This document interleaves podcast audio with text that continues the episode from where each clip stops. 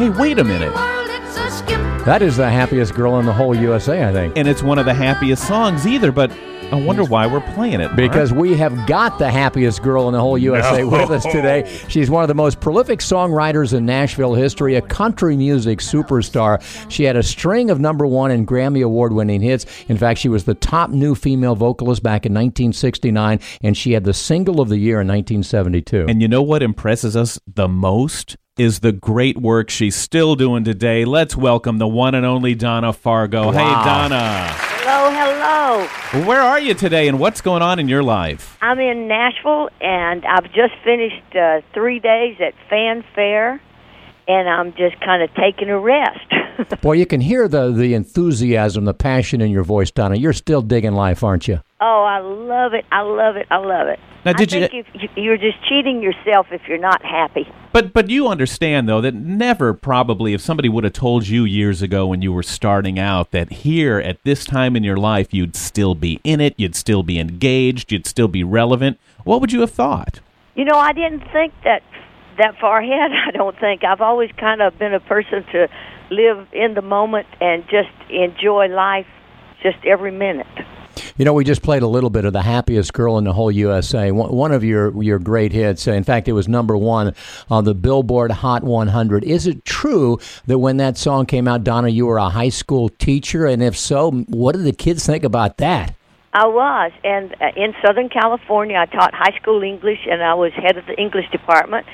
And the kids found out. I kept it. I kind of kept it a secret because you know kids always want to waste your time talking about anything but English. so, uh, but one day, uh, a kid was in class, and I was, you know, teaching them some lesson on grammar, probably, or giving a test. I can't remember, but she must have known when they were going to play Happiest Girl. So she, when this radio station that she had tuned in played it, she turned it up really loud, and so I ran over there and I said, "You can't do that. I might get fired." So I told her, I kept her radio, and I said, "Come after class, and if you want to talk about this other career I might be having, you know, I will. But you can't waste time in class talking about my singing." Isn't that, you know, Donna, so many people, I'm sure, ask you the question all the time how do you make it in the business? How did you get your big break? But I think it's even more remarkable to once you get in the business to end up having staying power, lasting power. People try and they can't do it. How have you been able to do that? Well, you just have to follow your heart, Mark and Bill. You have to just just follow your heart and uh, do what you love to do. Now, my career, I I decided at some point that I would like to uh, write greeting cards and and books, and so uh, I'm now doing that as well as writing songs and still, you know, still singing.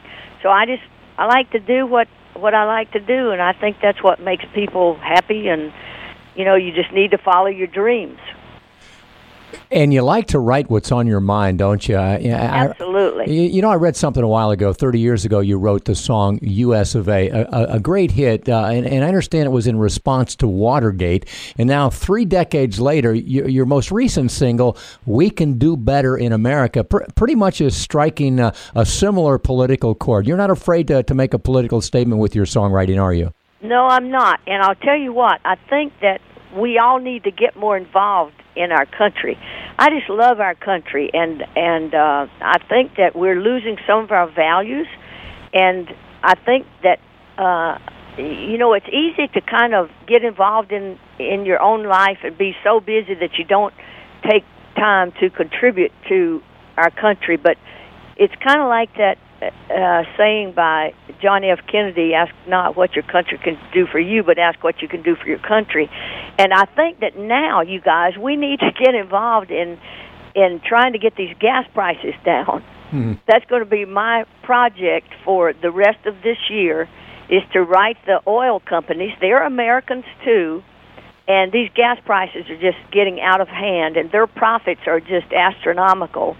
Uh, you know, while we're spending a hundred dollars to fill up the tanks, and before we know it, it'll be up to ten dollars, and we'll look back and say, "Well, wow, I wish it would get back down to four, which is still outrageous." You know, and I think that we all need to to take a bigger uh, part in our society and and try to work on one thing at a time, but work together and try to get some positive things done because it takes the government too long to do it. I think we as Americans can actually do it faster and better. And who knows? You know, if we don't try, it you won't ever know. Folks, so we are talking. I'm going to call, write those, uh, email those uh, oil company heads of the oil company and say, hey, you know, you're a, an American, and this is from one American to another. We want you to lower these gas prices. That is just not fair. Folks, we are talking with the great Donna Fargo, a woman who believes that anything is possible, partly because of the great success she's had in her life, but also because she's never been afraid to try what's in her heart. And one of the things that she's done, she mentioned, is writing books. Her latest is called 10 Golden Rules for Living in This Crazy, Mixed Up World. What's that all about, Donna? Well, at some point, I think I just, you know, wanted to re examine what I believe about life and the things that I think are the most important. And I just decided to, you know, 10.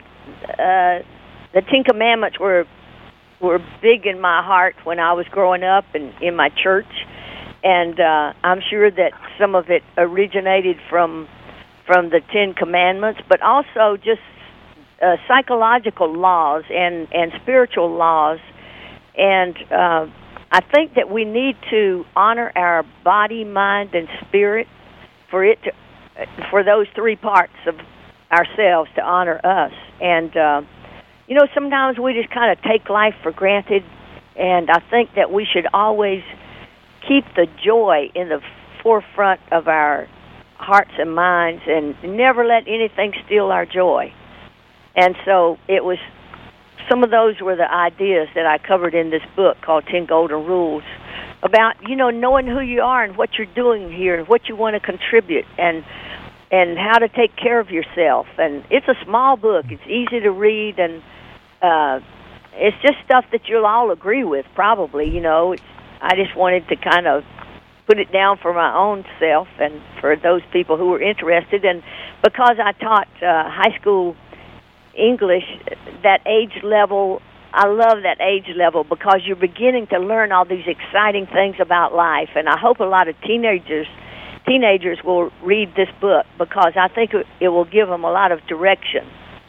Well, you know, sometimes, Donna, we obviously need to be reminded uh, of the simple things, the obvious things in life, and your your new book certainly does that. And and and it's great to know that uh, you still have your voice, and I mean that in the big sense, not just the singing voice. Uh, you, your voice is as powerful as ever. You obviously have a lot of things you still want to say, and and we're certainly grateful that you've uh, spent some time with us today. We have spoken with Donna Fargo, the singer, songwriter, author, and poet. And Donna, thanks so much for what you do. Isn't it amazing, Mark, to hear someone like that who really could have coasted? When she was in her 20s, she was as big a star as she needed to be, but she's still not just going. But she's really passionate and she's taking risks and being who she wants to be. She's got a lot left to say, and we're all better for it. That was Donna Fargo. We are going to be back with another fabulous guest in just a moment. Uh, the Growing Bolder radio show rolls on after this.